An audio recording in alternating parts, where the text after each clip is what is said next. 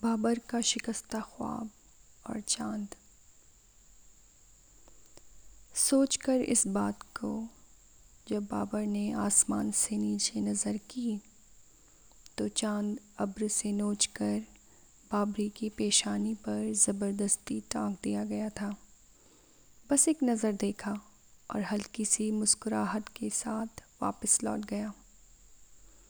کچھ دیر کی خاموشی کے بعد بابر نے جواب دیا، ہم انسان، چاہے بادشاہ ہو یا ایک معمولی باشندہ، کچھ معاملوں میں ہمیشہ ایسے ہی رہیں گے جیسے ہم تھے۔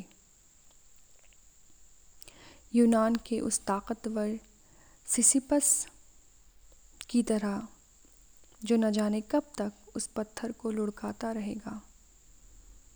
اور اس عجیب سے سلسلے کو بنا سوچے سمجھے کیے جاتا رہے گا تا قیامت تلک۔